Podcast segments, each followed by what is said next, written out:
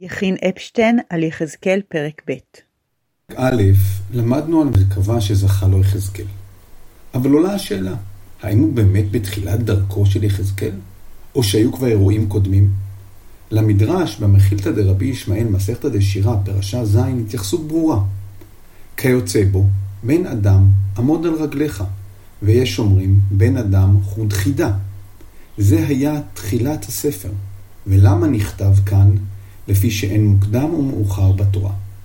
המדרש משתמש באחת מדרכי הפרשנות הנפוצות ביותר.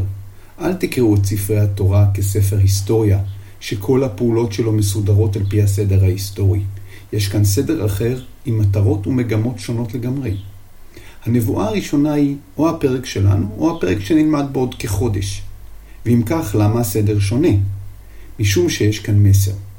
את הייחוד והשונות של פרק א' ראינו אתמול.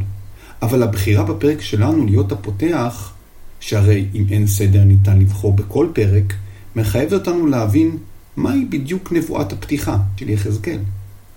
ניתן לראות בפסוק האחרון ובפרשנותם של חכמים בתלמוד הבבלי, עירובין כ"א עמוד א', את תמצית הנבואה. קינים זו פרענותן של צדיקים בעולם הזה, והגה זו מתן שכרן של צדיקים לעתיד לבוא.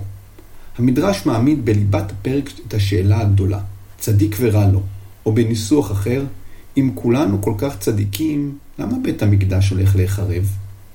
שאלות אלו שמהלכות בחיי האדם המאמין מאז ומעולם, תלווה אותנו גם בספרו של יחזקאל.